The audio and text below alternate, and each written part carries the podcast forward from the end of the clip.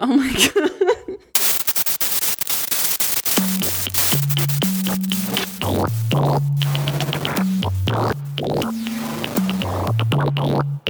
Good morning, Suze.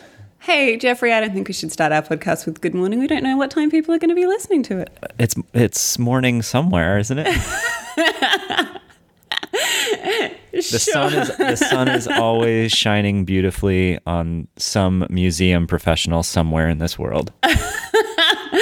That's that's definitely true. Well, if that is uh, if that is you uh, this morning, I hope that is a really great way to uh, kick off the day. But uh, if you're listening to this at some other type of day, good evening, good night, uh, whatever whatever time of day it works for you. Yes, How you doing definitely. anyway, Jeffrey? I'm doing well. I'm doing well. How are you? Ah, pretty good. Can't complain. Feeling good? Feeling pretty good. Getting down to the getting down to the end of it here. Yeah, I'll say the the final weeks of pregnancy are a little less fun than some of the earlier ones, but Yeah. that is fine. Well, uh, yeah, I, uh, you know, my my wife Jill, um, uh, we had our daughter uh, at the end of August, so she was uh, in the thick of it, in the heat of it, and um, while I cannot uh, empathize with you, I I understand um, what you're going through in some little bit. Yeah, I, I uh, I'm sure this is a thing that many people go through, and honestly, I've had a pretty easy pregnancy, so I have no complaints whatsoever. In fact, it's just really nice to be still at a point where I can say, hop on a hop on a recording and make a podcast with you. Yeah, definitely. So, and and you know, we will put a contingency plan in place to make sure listeners are uh, kept in the loop with the latest uh, developments. But um, you know, so Suze. Uh, considering, uh, you know, uh, where we are, what, what what are we talking about this month? So we're talking about this idea of the gendered museum. Um, when I when we were earlier planning this show, when we were talking about coming back with Museopunks, I knew that my timeline was going to be somewhat interrupted around this time of year, and I thought it would might be nice to treat it as a feature, not a bug. Treating uh, pregnancy as something uh, to be celebrated, but also to dig into some of the implications of things like uh, having children and what it does for a career and thinking about gender more broadly and its impact on the museum profession, its impact on um, on, on pay for the sector. We talk about um, pink collar jobs, which are jobs that you know, when, when more women become involved in a in a sector or in a job, often the pay scale decreases for everyone. So really thinking about some of the implications of, of gender and the museum. Yeah, and we have some really great guests uh, this episode. We have Anne Ackerson and Joan Baldwin, who um, you may know uh, write the the wonderful site uh, Leadership Matters, um, who are also doing some interesting thinking and writing uh, on the topic of of gender equity uh, and its relationship to museum leadership. Um, and then we're also going to talk to Nikhil Trivedi. Um, and I think it's really important. Um, Nikhil uh, does some really great work um, around social justice. Um, he runs, uh, co-publishes uh, Visitors of Color uh, project, which some of our listeners may uh, be familiar with. But um, you're probably wondering, you know, why, why are we talking to a man about gen- about gender equality? And um, you know, Nikhil, I think, will have some interesting perspective on how men in the workplace and in the museum workplace can support um, and and help affect uh, some progress in in this area. Yeah, absolutely, Jeffrey. I think it's really important for us uh, as a sector, but really just as people, that we don't limit who can talk about um, things that are pertinent to the whole sector and thinking about gender, thinking about equity and equality. We really shouldn't be limiting the conversations of who can participate just to um, those who most directly seem affected. Yeah, dialogue from all angles uh, only can uh, help any situation. So um, let's let's get to the dialogue.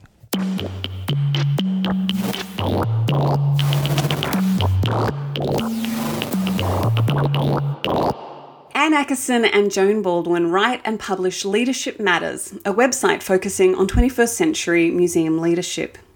Anne served as director of several historic house museums and historical societies in central and eastern New York before becoming the director of the Museum Association of New York. She currently serves the Council of State Archivists as its executive director and is an independent consultant focusing on the organisational development issues of the smaller cultural institution. A Maryland native, Joan Baldwin served as director for several house museums, a staffer for the museum program at the New York State Council on the Arts, and director of the education and interpretation at Hancock Shaker Village. She met Anne Ackerson whilst working as a consultant, a friendship that led to a decade long collaboration during Anne's tenure at the Museum Association of New York. In 2013, the pair published Leadership Matters, and this summer, Women in the Museum Lessons from the Workplace. In addition, this year they are co teaching a course on museum leadership for Johns Hopkins University. Joan, Anne, welcome to Museopunks. It is so wonderful to have you here. Thanks so much. Happy to be here. Thank you. It is lovely to talk to you. So, you've both done a lot of powerful writing on museum leadership, uh, whether on your blog or in your books. But one of the issues that continues to surface in your work, and I think is really significant for us, and what we're talking about today, is this impo- is the importance of gender equity for the sector. Can you talk a little bit about why this has been such a focus for each of you? Oh, aside from the fact that we're both women working in the field? yeah. Uh, I think that, uh, well, I'll, I'll go first. Um, I think in part it has to do with the fact that, uh, well, we are women working in the field, but um, we have we have talked with a number of women, a lot of women, over the last 10 years or so about their workplace issues. Um, we started this conversation, I think, at the Museum Association of New York when we were looking at next generation leadership and talking with men and women. Um, and as time has gone by, I think it has, at, at least f- for me, from my perspective, the issue of gender equity has has grown in importance.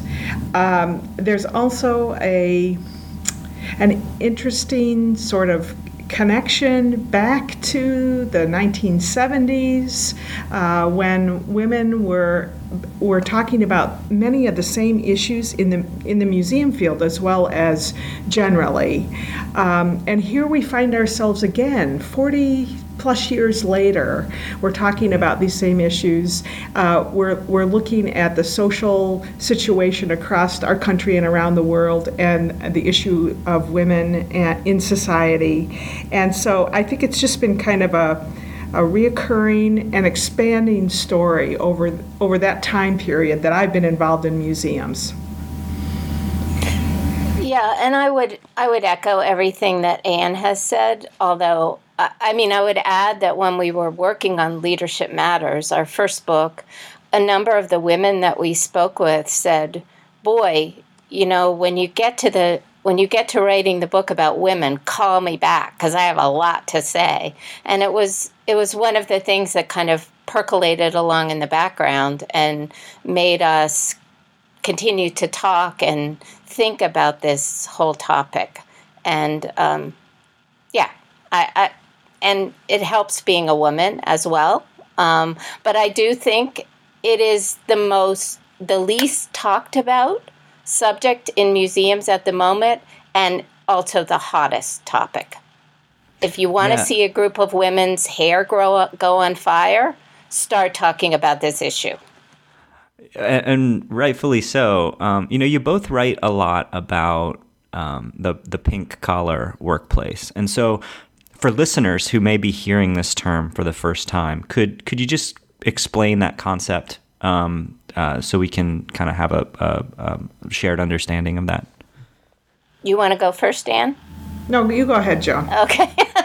um, pink collar is a term that I believe was coined about 10 years ago uh, in reference to fields that are traditionally dominated by women. It, it's not a particularly complimentary term. Those fields are uh, typical are nursing, social work, libraries, and and now museums are almost there. Women are at 46.7% of the working population in museums. Um, the reason it's not a particularly kind appellation is that it refers to the fact that female dominated workforces tend to be lower paid. Uh, and when, when, when fields turn pink collar, the salary goes down. Counterintuitively, men that enter nursing tend to do better and make more, which right. is, you might imagine, somewhat irritating. Mm-hmm and they get less res- those fields often get less respect uh, because they're dominated by women. And so um, and by less respect i mean uh, they may not see the same levels of funding uh, or capital investment or, uh, that other fields might uh, receive um, in the political arena. They may be sidelined those fields may be sidelined as well because uh, people generally men don't respect those kind of fields as much as they respect the fields of manufacturing the making of things the production of of things to be sold in the marketplace where many of the professions where women are clustered are serving professions. Um, and they're um, and so I think that's another reason why uh, they don't necessarily get the same kind of respect as other professions do. But we know, certainly, we read about it every day in the newspaper, um, that uh, gender equity issues affect all industries, whether they're for profit, nonprofit, governmental. This is an issue that knows no industry bounds, and so it's a it's um, it's something I think that women can they see they can see the issues very easily, no matter what sector they're working in. So this is I, have thought a lot about these issues around sort of the pink collar workplace and its implications. I think a lot about it. Uh, when we think about museums and their embrace of, say, social media, because that tends to also be a very pink collar part of the institution. There are aspects of the institution where we have you know women take on a more dominant role and other parts of the museum world where where that that gender balance is is a little bit different. I you're starting to talk about the implications both in terms of pay equity, but also things like respect and the way an entire sector is thought of. That's right. What then do become sort of those longer term implications for us as a sector um, in terms of who we can attract, the stories we tell, all of those sorts of things, if we are in fact becoming increasingly female dominated? Oh, that's a good question. Um, you know, I think in the field, traditionally, women have clustered in education around education departments. Uh, they cluster in um, development departments. Um, interestingly, they cluster in human resource departments, the very departments that might be able to, to kind of move the needle on some of these issues. I, I think the reason I was interested in asking that question, I'm not sure that there are answers. I, I, just as you as you speak through this topic, it makes me really think about. Um, I suppose some of the the other tensions that we have within the sector, whether it's tensions around being visitor focused versus sort of custodian focused, where like I, I wonder how many, many of these issues actually do relate to particular splits that start to happen within the sector and where there's sort of concentrations of people and energy. Well, one of the things that struck us, and I'm not sure if this is exactly what where you're going with that, but is the way the museum world it, it, treats it treats the outer community, the um, the people in front of the stage, the audience, very differently than it tends to treat the people backstage in the workplace. And there's a real disconnect between this sort of embraceable you attitude toward the audience. You know, whatever we can do, we want a diverse audience, we want to serve a diverse audience to the way we act at, in the in the staff room. Right. Um, and and I think that that disconnect is very troubling, and and it speaks also to these issues of diversity that that there's a great deal of hand wringing about right now, but I will tell you that if what if white women are paid badly and treated badly in the workplace, and many of them are, that women of color and transgender women are treated even worse. Mm-hmm. I think it's I think it's interesting that um, these these conversations, especially on you know with with you both and on your site, are, are within the context of museum leadership. Um, and I'm wondering what um, actions museum directors or even boards might take to kind of begin to positively impact, you know, positively um, uh, erase that um, external internal barrier that you just spoke about or uh, mm-hmm. uh, positively impact um, equity within the sector? Are there mm-hmm. any things that that, mm-hmm. that, could, that could happen right now? Mm-hmm. I, well, I think everything everything has to do with being more self-aware, and we're, we're firm believers in the fact that, that boards, museum boards, set the tone and the tenor for an institution, whether they do it intentionally or not. The fact is, the way boards act and what they say permeates an institution. And uh, boards have to become more self aware about these issues of gender and diversity, uh, access, the, the, the whole inclusivity conversation, as it were. And we found out in our research that um, most museum boards uh, tend to be, especially in really large institutions, tend to be white dominated by white males, and that the work of the board through its committee system tends to be divided or structured along the lines of gender. So that for example, the Finance Committee tends to be chaired by a man.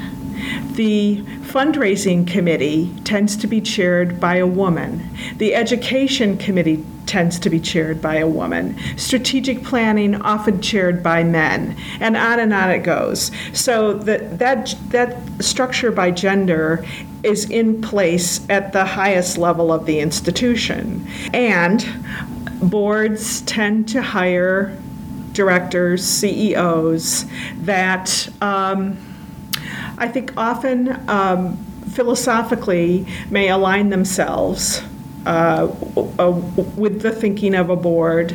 Boards tend to hire people like themselves, I guess is what I'm trying to say, and and so then the per, so then the mindset, the thinking permeates even further through the institution. I think it's very difficult for a director who doesn't agree with the board on some of these issues to try and institute uh, more equity in the ranks of the institution without without getting some pushback from from a board that's more traditionally structured and is largely um, run by men and by white men at that. And I, I think the other issue is that there are many uh, museums, particularly the sort of small bigs, if you will, the the um, small regional museums and small historical societies who don't who may not even have a personnel policy, but often don't have an HR department. And so when there are issues of um, implicit bias or um, benign bias, um, there's no place for people to go. Uh, and in fact, many of the women we've talked to were told, don't say anything. You know, it's better for your career if you just d- don't say anything, get over whatever happened to you, and just go on. So I think, yes, Anne's right. It comes from the board first, but there needs to be some acknowledgement that your workforce is important and and they need a, a place to go and a policy to work under. Yeah, it's interesting. I mean, you're talking a little bit then about um, silencing and the need to speak out. And I think that even the fact that you've both been advocating for a lot of this work throughout your career speaks to the importance of those voices. But it makes me wonder whether there are issues that um, women uniquely face when taking on leadership roles in museums, whether it is that board relationship, or in fact, whether it's just about finding um, compatible boards and, and, and find, you know, maybe that it's not um, issues that are unique to women, but issues unique to people who are trying to make change within the sector. What, what do you think in that context? Oh, I think being a woman and trying to make change can often be a double whammy. Uh, uh, in some institutions. I mean, making change in and of itself is a difficult thing to do, whether you're a man or a woman, and um, and and then add the add the layer of being a woman on top of that, where often women are not respected. Their their opinions are not respected. Um, they're not uh, taken seriously. Um, I think it makes their jobs even even more difficult. And um, and and I suppose that's probably one of the reasons why we we don't see more women in leadership positions, um, because it's just we know leadership is tough anyway. And, uh, and if you want to be a change agent, it's going to be really difficult. And um, uh, another, let Joan well, I was just going to add that on the other hand, a lot of women uh, achieve their leadership position because they're given the troubled institution. And the hope is that they'll bring it around. Now, this is not a, the, none of these things are easy, and there's all sorts of reasons why that situation happens, but it happens a lot. Um, and uh, one of the things that Elaine Gurian said to me a long time ago was if you look across the sector in government, obviously the the chief person is a is a political appointee, and that is almost always a man. The second in command is almost always a woman because that's the that's the position where things get done. Hmm.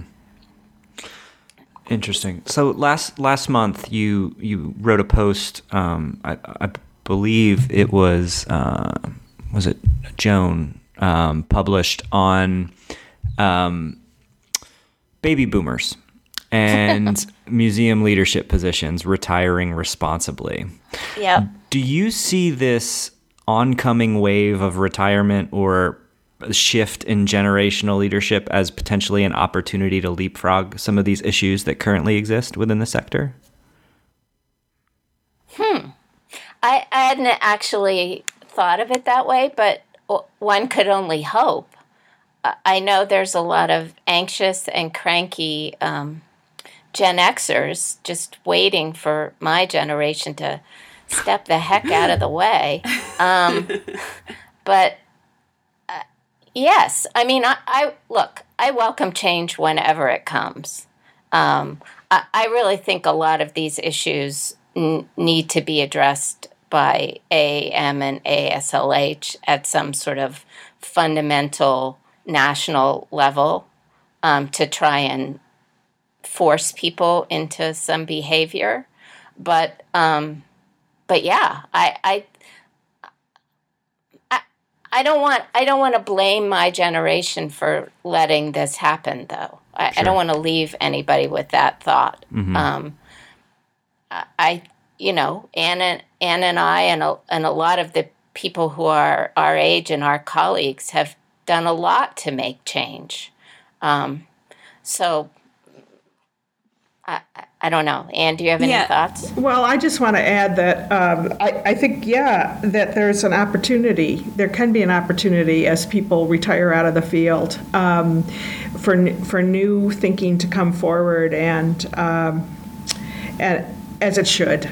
Uh, what I'm thinking about, though, as you're talking, Joan, is um, that if the if boards of institutions aren't changing at the same rate as as as people are retiring, um, we're still going to come up against some obstacles there, and and so young younger generations just need to be aware. I, it goes back to my one of my earlier comments about we've got to be self-aware, more self-aware across the board on all of this. That goes for board members, that goes for staff leaders, and it goes for staff and volunteers too. Let's not forget them.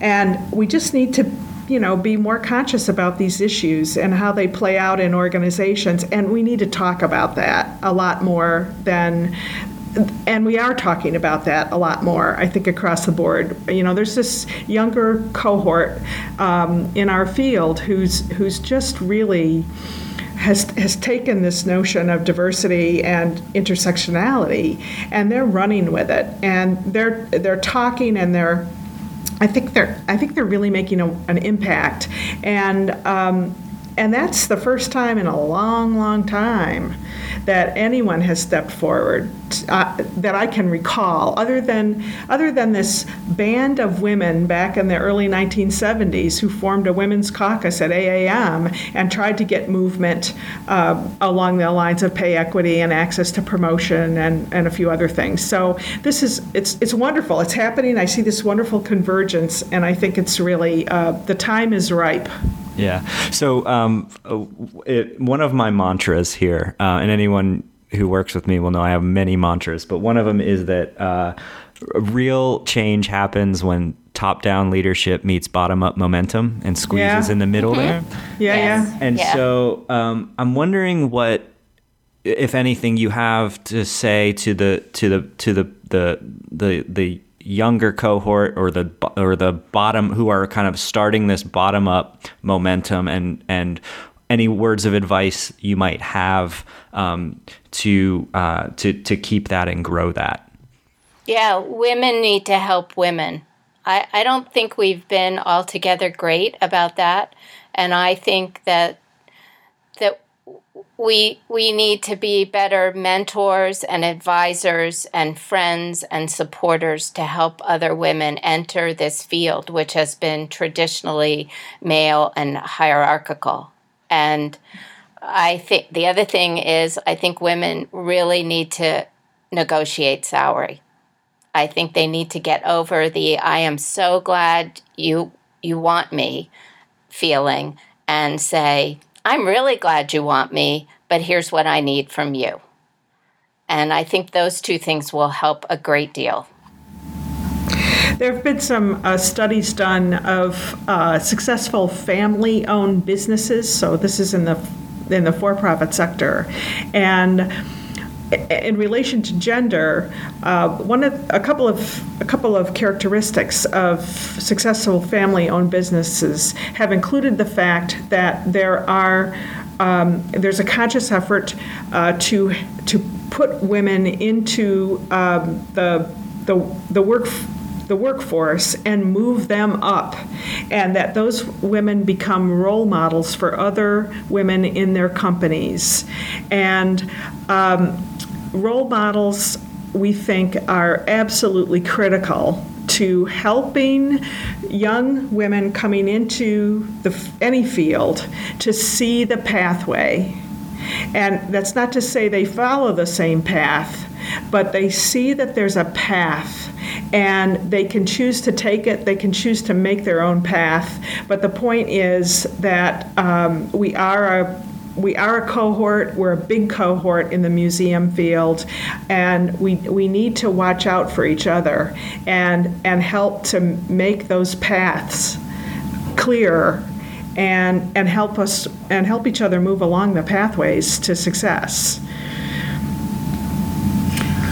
Well, then I guess the other question is how do we not just help each other, at, um, how to, not not just women helping each other, but how do we help each other as a whole sector? How do um, men be involved in this change? How do we uh, actually teach each other to be leaders and to work together to to make these changes? How do we do this as a sector?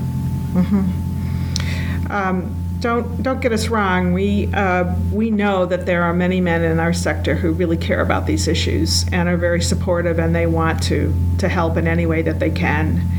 Um, I think sector wide. I guess Joan uh, talked about it a little bit. I think. Um, as it relates to our professional associations, uh, it would be helpful, I think, for you know some woman working in a in a museum somewhere in America to know that her professional associations are openly and strongly advocating for her.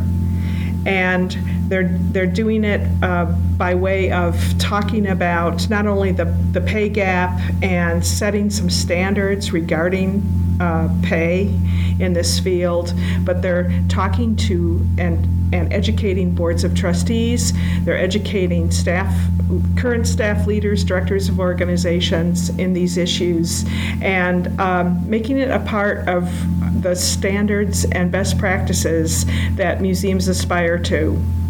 Um, I think that that's one way. Yeah, I, and I would just add, you know, issues like uh, taking the bias out of hiring, which I think AAM deserves huge points for sort of leading the charge on. Um, being conscious about workplace language and behavior that's offensive, um, providing regular gender equity training. I, I think, you know, women are often afraid to speak up when something offensive has happened at work. And I think we all, everyone around the table, regardless of gender, needs to get past that and both stop the offensive behavior and be supportive of that person. Uh, we found uh, at the uh, last AAM meeting where uh, Joan and I uh, put together a panel uh, to talk about to talk about gender issues in the museum field. Um, we had a standing room only audience. what was it, Joan? About a hundred and 150 people and there, there were men in that audience, but the majority were women, and the and and it ranged. The women ranged across the age range. Uh, there were women of color there, so it was a it was a diverse audience. Um, we asked uh, the audience by a show of hands to uh, tell us. Uh, how many of them felt that they had been discriminated uh, against uh, in their careers uh, because of their gender, and three quarters of the hands in the audience went up. And then we started to hear stories from, you know, un- unconscious bias, microaggressions, to outright felonies. Uh, the, our session could have lasted the entire morning. Women want an opportunity, and men too, I would say. We, we, they need an opportunity to come together to talk, to share their stories, to um, get advice, as well as support. And, and we don't provide that really in any kind of well, we don't. We don't provide it in any sort of formal way at any of our annual meetings or major gatherings of our professional associations. That's one small way we could we could maybe help um, is is give people an opportunity to share their story. Well, well, you know, we clearly have a lot of work to do in the sector, but I think conversations like this, um, open dialogue, um, uh, are are definitely making helping make some some progress along the way. So we really appreciate you both taking the time to to speak with us today um, about this. Um, if listeners want to learn more from you or um, connect with you both in any way, what's the best way for them to do that? I think probably uh, through our blog, Leadership Matters 1213, um, and the attendant email there, which is leadershipmatters1213 at gmail.com. Joan, did you have a? Yeah, well, and I would also say, just briefly, we've started an organization called Gender Equity in Museums, and it has its own. Um, its own webpage, Gender Equity Museums, all one word, dot com. And that page has a wealth of information about these issues. Great. We'll drop links to both of uh, to all of that in in the show notes. Joan and Anne, thank you so much for taking the time to chat with us today. It was really really great. Thank, thank you. you. It was a pleasure.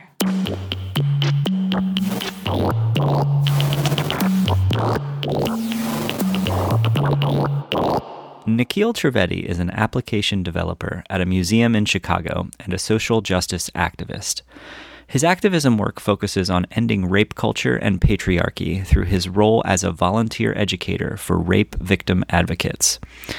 He is also a regular contributor at the Incluseum, co creator of visitorsofcolor.tumblr.com, and his writing has been featured in Model View Culture and Forward Museums.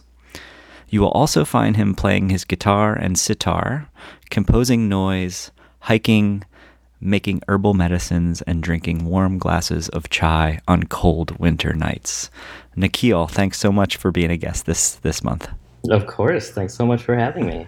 We're so glad that, that you're a guest uh, for this episode. But um, Nikhil, when we first approached you to to be a guest, um, talking about um, the concept of the gendered museum, you're a bit hesitant um, and conveying, you know, some some just hesitation about being a guest. Why was that? Well, I mean, I was super honored that you guys asked me to be on your show. I'm a big fan of your work, um, and I w- was excited about the opportunity to be on your show, particularly about this topic.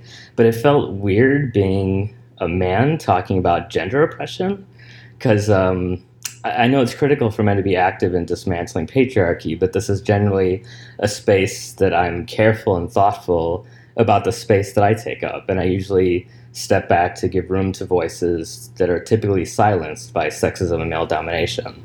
Mm-hmm. So I think, you know, I just kind of wanted to say right at the top that as a cisgender, straight-ish man, speak, I want to speak to other men from my own experience through our conversation today. And I feel like I can share my observations about gender oppression as it's targeted towards women, femme, and gender nonconforming people, but I can't and I won't speak for those people or their experiences.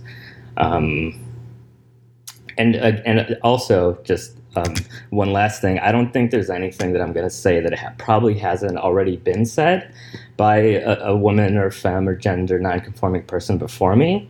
Um, so I just want to recognize that. Yeah, it's it's interesting. I mean, when we when Jeffrey and I were first talking about this uh, this show and, and, this concept of the gendered museum, um, for me, I really wanted to dig into this subject in a, a, bigger way. So not just talking about gender oppression, although that is obviously part of that, and and the other guests that we've got on this episode, we we dig into that a little bit. Um, but for me, uh, it was actually really important that we talk about the implications of gender on our institutions and and how we think about them, but also what it means for for us, say, if we have an imbalanced sector, what that does to our say to our pay as a sector, what that does to um, even the sorts of stories we tell and how we relate to audiences. So for me, it was actually really important that we were not just relegating this as sort of the um, the women's issue show or, or, or, something that was sort of limited. It was actually trying to get to some of these bigger discussions. So, yes, to talk to um, oppression as it relates to gender, and that's definitely not just around women either. And that was important as well that we have multiple voices, but also that we can get to, I think, um, some of the bigger questions and and. and one of the reasons I was really interested in having you is you've done a lot of work yourself around gender constructs and around contemporary notions of masculinity, and particularly as they relate to technology. And we, have recently we, uh, witnessed some big conversations around this topic, being around, say, controversial. Um, the, the Google Anti Diversity Manifesto, which came about a couple of weeks ago. It was made public in August, which really argued against the organisation's diversity initiatives. And it was ultimately leading the male author of the piece to be fired. And this is this is one of the reasons I wanted to talk to you is is you've done a lot of thinking about this area yourself within your own work and it makes me really wonder how you see gender and masculinity playing into technology work uh, yourself as as a technologist. Um, and then we'll, we'll discuss we'll go a little bit further into how that starts to relate to the museum. Yeah I mean that Google letter damn right? Yeah, that was crazy. Yeah, I mean, there's so many pieces of that letter that we could probably have lengthy conversations about, and I feel like we can't really talk about the gender piece of it, like you like you mentioned um, just now, Suse, without talking about the race component about, of, of it, right? Right. I mean, I feel like the guy who wrote the letter probably had cousins who didn't speak up at Thanksgiving last year. You know what I mean? And you know, if this past year, you know, white folks have been thinking about like how can they get involved in anti-racist work, like talk to your cousins before they write a letter like this, you know? Yeah. Like try to get through to your cousins. It'll probably take, you know, a, a long time. Uh, you know, no change is really um, really happens between people and within ourselves without it being a long, lengthy process in close relation to the people that we're close to. So it, it'll often feel like we're not getting through to folks. It'll feel like, you know, hopeless and all that stuff. But like we just have to keep trying to get through to people. Otherwise, who's gonna? Mm-hmm. Nikhil, what do you, what do you think it is about the the technology aspect of this. You know, I mean, Google's uh, just one example, but you know, you can you can basically look across the landscape of of of technology startups like Uber, right? Like, is there an epidemic? You think, like, in relating to technology work? Well, I mean, if we if we look at some of the things that are happening in the tech sector through the lens of power, mm-hmm. Mm-hmm. it's not something that's just isolated to technology, right? A lot of um, economic power is uh, located in a lot of large tech companies, and that results in a lot of leaders being white men and a lot of the consolidation of power looking a very specific way, while the workforce in a lot of cases also looks a very specific way. That's not unique to tech. It's not unique to museums. You know, if you look at fashion and um, this sort of distinction between designers and factory workers, or if you look at agriculture and the stereotypical image we have of old McDonald versus who we know historically have actually worked the fields. Right. Um, these these dynamics aren't unique to these sectors, and uh, I, I suppose you could call it an epidemic from that perspective. But I, I think there's certainly uh, it certainly gets exaggerated when power is increased to the degree that it, it is today in the tech world. Yeah, I wonder how much of it is also a recency bias, as in, say, to, to go to museums, we also know that there is these sorts of um, these same imbalances playing out, but in museums they've been established uh, you know, institutionally for long periods of time, whereas we're talking with a lot of these tech companies of reasonably new companies. And so we're maybe able to see um, the effects of this in a far more magnified and dramatic way. I mean, the companies and the technology is recent, but innovation isn't new.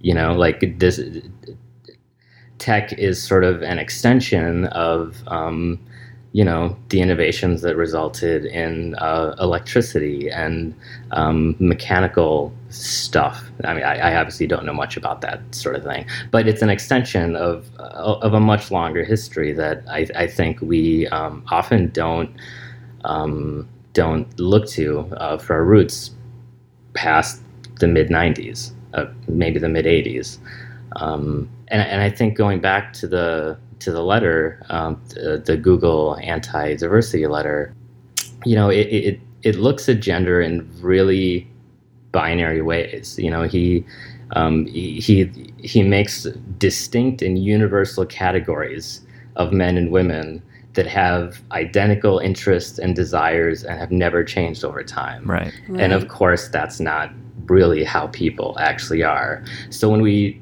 talk about masculinity, masculinities in particular, like masculinity is also not a distinct universal category.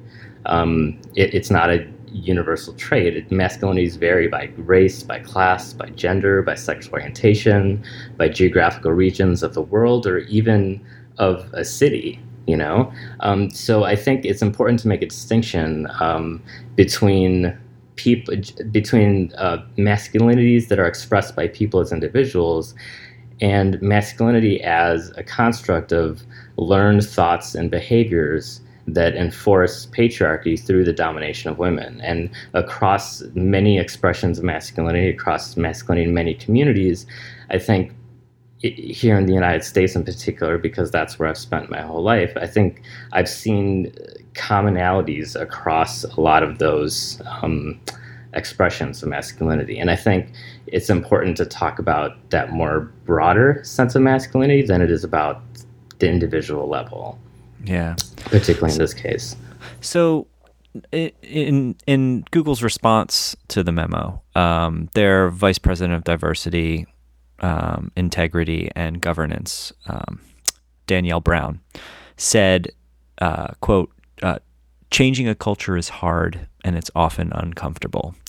Um, and I think anyone doing progressive museum work knows that, you know, much of the time change comes down to to culture, um, uh, culture change. So I'm wondering what you think about um, uh, some specific actions that we can take as museum professionals um, within our own institutions to to make them more supportive of gender equality, um, um, both as places that that we work in as colleagues, but then also um, as places that that that people visit and people places that people um, uh, find comfortable and and and uh, welcoming. Yeah, I mean, I I think if I could sort of distill it down to one kind of broad framework to think about this stuff in, I would suggest that, and again, speaking to to other men listening to your show as a man myself, I think we could a framework we can use is thinking about um, dismantling rape culture in our lives and at work. A, a useful definition of rape culture that uh, Roxane Gay provides in her book Bad Feminist is a culture where we're inundated in different ways by the idea that male aggression and violence towards women is acceptable and often inevitable. And violence can look a lot of different ways. There's a great image um, by Ash- Ashley Fairbanks that draws out a pyramid of violence where at the base of it is sexist and homophobic and transphobic jokes, problematic languages, and then as problematic language, um, and as you go up the pyramid, um, you know, it goes to rigid stereotypes, um, traditional gender roles, harassment, rape, and murder. And I think at the at the root of all violence towards women is an erasure of women's lives. And I think there's a lot of ways in which this plays out in tech and in tech and museums in particular. Um, I think pay inequity is a huge part of that, right? It's really well documented that men are paid more than women for doing the same work. But I think it also plays out in how work is distributed. We talked about how management is often men, and in museums, workers are mostly women. But I think it, it also, we also see uh, distributions between uh, designers and developers. There's, I, I, don't have data on this, but from my sort of anecdotal um, experience working as a developer for 20 some odd years, um, I've seen many more women designers and front end developers than I've seen back end server side jobs. And those are the jobs that pay more than designers and front end developers. And when um, women do get development jobs, they're often not treated as nearly as competent as their male counterparts because, much like the letter, this distinction plays into the trope that men are more analytical and women are more creative. And when when people move outside of those really distinct categories, they're not taken as seriously. They're you know they it they have to go over many more hurdles just to get the same amount of work done than a man has to go through um, and it really sells us short because it erases it erases our adaptability as creatures who live on this planet you know over the course of the history of this globe humans and creatures have adapted to so many varying situations as the climate has changed to in so many different ways. Um, in nature, there's so many examples of um, animals expressing um, genders that they weren't born with. Like female lions can grow manes if they're put into a position of leadership within their tribe. Like female lions can can grow manes. You know what I mean? So like, Wow. Yeah. a woman can't be a competent backend developer. Like that's just completely ridiculous and goes against everything we know about about humans, people, and this entire planet. So pay inequity, I think, is a big thing. We see it in a few different ways. And two other things uh, that I think we can kind of break it down to is entitlement and the ability for men to speak and be heard. And entitlement it, plays out in a few different ways as well, um, especially in museums where the vast majority of our internal users of the applications and the, the awesome tools we build are women. It, this plays out in defining what our scope is during project planning or calling a project finished without implementing the full set of features initially requested for the sake of expediency, but often at the cost of complicated workarounds and continued follow up from our end users and things like that. But also plays out in um, what can be seen as much more smaller ways, like being slow to respond to emails, or not keeping our spaces tidy, or or not not participating in keeping our shared spaces tidy, like kitchens and bathrooms, because people do have to clean up those spaces. Not taking care of administrative stuff, like submitting our expense reports in a reasonable amount of time or forwarding invoices right when we get them. There's a lot of different ways in which um, this sense of entitlement can play out. Um, and I think that's another way that we sort of see masculinity and this um, problematic dynamic of power play out in our relationships with people in the workplace. Um, and then finally, the general notion of speaking and being heard and accredited for things that come out of our mouths. That that doesn't quite answer your question of like what are specific things that we can do, but I think um, before we get into that, it's important to kind of give some context of what it is that we're responding to by our actions. Yeah, absolutely. I think one of the things, and you were just starting to touch on this when talking about, um, say, the different value around designers um, versus, say, back end developers. One of the concerns I think we often talk about when we talk about the dominance of masculinity or men working in technology is thinking about the decisions of which problems to solve and the solutions that are then found, which then tend to favour a much narrower subset of um, of possible users or of actual users. You know, I, I remember. Um, in about 2014, there were a number of articles that were talking about how smartphones at the time were really being designed for male hands. There was uh, a, a woman, uh, I, I will try and remember her name and put it in the show notes, but she was writing quite a bit around how she actually couldn't use the smartphone she was trying to to document certain things because her hands were not big enough to take a photograph and hold the phone at the same time. And she was having these really uh, sort of big concerns about this understandably because it was the first time she was sort of uh, coming to to have that articulation in a physical sense. And this is obviously one of the reasons we make an argument for having diverse teams in order to bring in multiple perspectives and solve problems more equitably.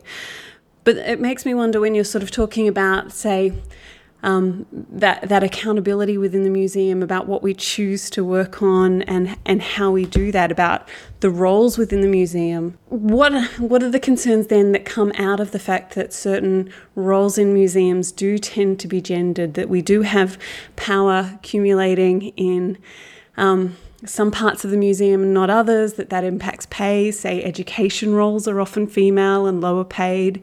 And, and of course, then you have front of house staff and so on, which also then brings often in race issues.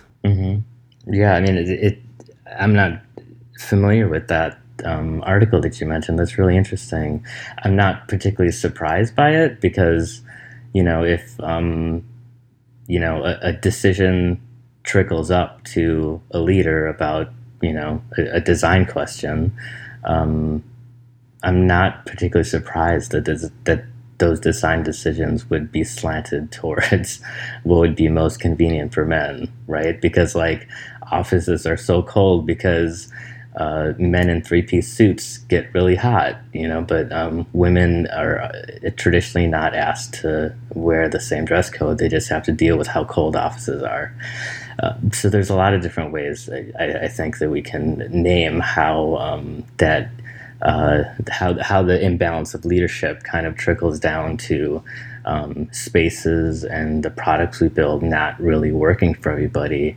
And I think part of the challenge is like building software is expensive, and until until leaders come to see that it's actually more valuable to create products that um, work well for a wider range of people than it is to to make them quickly and as cheaply relatively right as possible. Um, we're going to continue to see these sorts of things. So it's a reflection of where our values lie in the process of designing the products that we build and that we're asking our visitors to use and that we use every day. The museum sector is, in its hiring practices, also skewing uh, as white women. And so, are we creating a self reinforcing culture of only being able to um, think of and appeal to the same audiences that we have traditionally held through those hiring practices? Mm, I never have never really thought of it that way. Yeah, I mean, because in my experience, you, you know, with the Visitor of Color project, I'm talking to a bunch of people who, for the most part, aren't older white women. Mm. Right, right. Um, so my my perspective of who visits museums and who um, you know uses our products, who are typical sort of use cases in my mind is a lot different than that. But um, but but certainly I can see this sort of cyclical um, this cycle that you're that you're supposing might happen if we if our staff is so reflective of who our typical visitor is. But I mean, I guess I would just challenge, you know, like there's probably a lot of data saying like yes, um, the majority of our users fit these specific demographic categories, but like, what's the full story? You right. know, I, I feel like the numbers, you know, can only tell you one small piece of what you see when you walk through the galleries or what you know what makes an impact for a particular person when they leave our doors. Um, Nikhil, how can museums start to grok that full story? You know what are some ways that you know that that museums can start to um, become aware of the full story? Well i mean coming back to the question that i didn't quite answer before um, you know, using the framework of dismantling rape culture in our lives and in our work, I think there's, you know, I, I put this question out on Twitter um, a few weeks ago, and I'd love to put it in Storify and share it in your show notes if I can. Oh yeah, pod- for sure. If I can use podcast lingo for a second. Absolutely. but um, you know, like if I can borrow the the phrase "think local" or "think global," act local. You know, dismantling rape culture in our own lives is a tangible way of participating in, in the global fight to end rape and all gender-based violence. And based on like the things that I've heard from people in my own life over the course of many years, in addition to the things that people um, on Twitter suggested, like there's four things that I think um, we can put our minds towards uh, to try to do this work within museums. Um, the first thing is to listen to women. Just listen to women. Ask for their input and listen to it. Um, as Lil Miss Fergus said on Twitter, um, let them finish speaking, as Claire Bletchman said. And um, in uh, at Museums on the Web in 2014, um, there was a, a session on women, technology, and leadership. And one of the things that three years ago that they suggested men do is acknowledge when you're saying something that women before you have already said. And we saw we saw something in the um, by the women women staff in Obama's administration um, that they were doing to sort of amplify the perspectives of, of women on his staff. And I think they called it amplification. And it was like, it was a, a thing that they did in group meetings and staff meetings where when a woman made a key point, other women in the group would repeat that same point and give them credit as a way to amplify, literally, um, the voices of women in the room. And I think as men, sort of recognizing when we're saying something that a woman has already said, even if it's like five minutes after they said it in a meeting, um, just naming and giving credit to the person who um, who who said that thing, because this is one small way of erasing women's lives, right? And by giving voice and giving credit to the person who who said it before us, we're um, slowly working on unerasing those lives. Um, part of listening to women, we can take a beat before we speak and make sure that other voices at the table have had a chance to speak. Um, when when I facilitate workshops, we often put this um, common agreement out there to step up and step back. Where if you're a person who tends to speak a lot, um, try to take a beat and step back. And uh, you know, one rule that sometimes people keep in their minds is to let two other people speak before I speak. And on the opposite side of it, step up. If you're a person who um, doesn't often speak in group situations, be brave, try to challenge yourself and share your thinking because no one in the universe has the same intersections of identities as you do and therefore will not have the same perspectives and thoughts as you and we value them so please share them so i think you know if you're a man who tends to need to step back take that as an opportunity to step back and listen to women. And I think um, one last piece about listening to women, Anna Koster said, um, pay attention to the meetings women aren't in. And I think that begs for the hashtag all male meetings as kind of a riff on all male panels. Um, pay attention, pay attention to meetings where they're all men and ask whether we should be having them. Yeah, it's interesting. It goes to that that final point of you know who's in the room goes back to again that question we were just talking about around who's designing the products and who's deciding which problems to solve.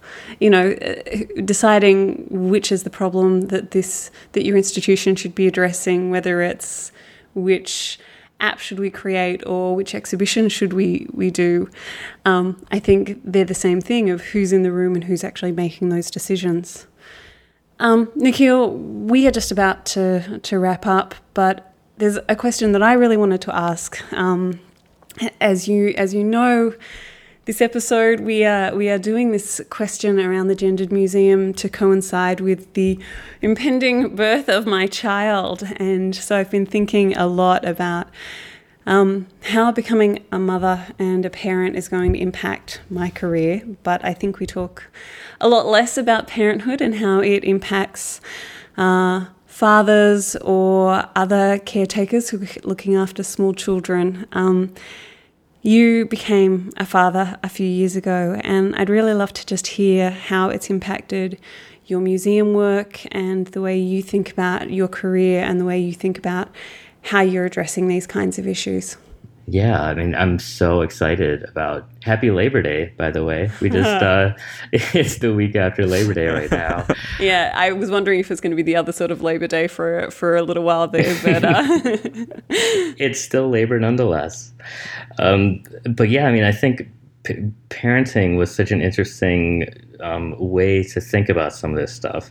When my partner and I were pregnant, we were trying to think about how to equally distribute caretaking duties between the two of us um, as we were preparing to have a baby uh, as well as afterwards.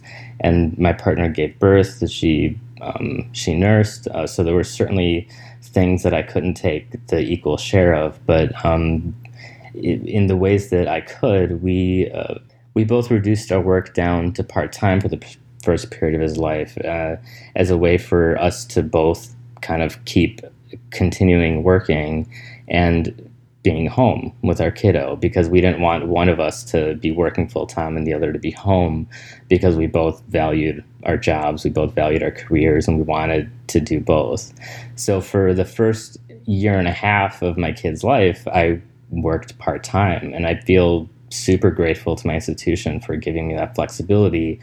And I also kind of feel I'm super grateful to my boss and my boss's boss. And, um, you know, I've worked there for 12 years or 11 years or something like that. So I've built really close relationships to the people who supervise me. So, not to sort of say anything bad about them, but I, I, I do feel like I probably wouldn't have been given as much flexibility if I were a woman to ask for the same thing.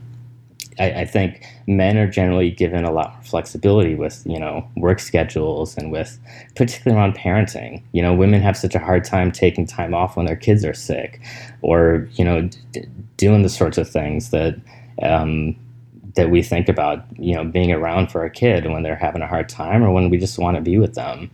Um, women have a lot more pressure to sort of like perform at work and not let parenting get in the way of their careers. And men, I feel like when we do ask for stuff, it's sort of seen as like, oh, wow, that's great. You should totally do that. You know, we're given a lot more freedom and flexibility to do stuff like that.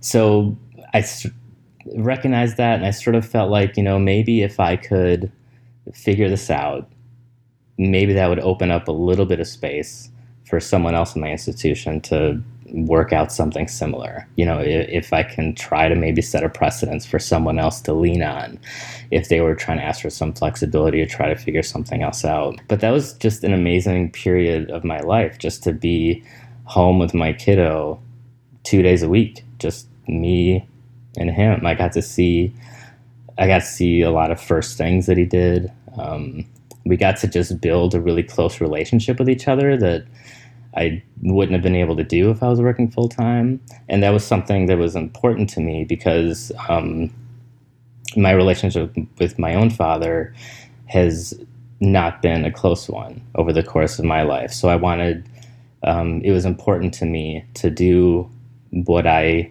to do as much as I felt like I could do to make sure that I was building a close bond with my kiddo and sustaining that um, over the course of his life. And that year and a half certainly built a great foundation for us. That sounds so awesome. Um, yeah, that's really amazing. um, Nikhil, I think uh, we've taken enough of your time away from that beautiful family. So um, we're going to wrap up. But before we do, we'll drop links to m- everything we talked about in the show notes. But if listeners want to get in touch with you, um, Twitter's the best place. What, where can they do that? Twitter's the best place. Um, you can also uh, drop me an email on my website, nikhiltrivedi.com. Um, but I'm on Twitter. Twitter's probably the best place. Sounds good. Uh, Nikhil, thanks again so much. I think this discussion has been really great. It's going to um, uh, hopefully uh, shine some interesting light on this on this topic. So thank you so much for your openness. Yeah, thank you. I feel like there's probably so much more that all three of us could say regarding all this stuff. Um, but it was great to try to put my mind towards this um, for this episode, and thanks for having me.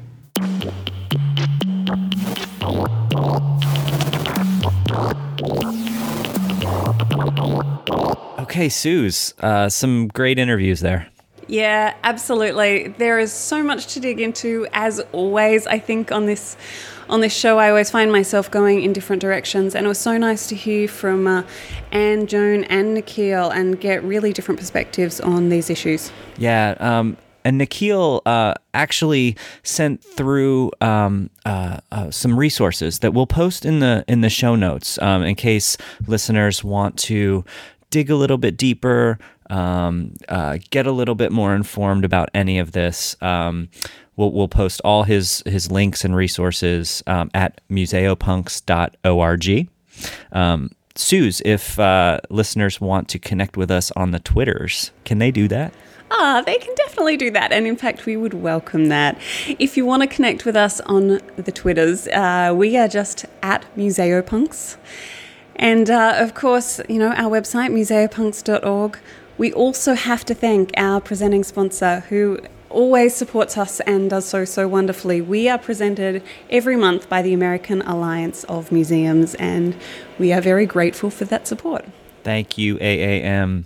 Uh, one last thing before we wrap it up. Um, Mm-hmm. it- uh, reviews on iTunes. If if you like us, if you listen to us, um, reviews on iTunes help immensely with discoverability. So we would really appreciate a, a star review, a star rating, or uh or if you have the time and inclination, uh, tell people what you think about the podcast. Yeah, absolutely. It, it also helps to tell us what you think about the podcast. We are always welcome to hear your ideas and to think about how we can incorporate them into the show ourselves. For sure.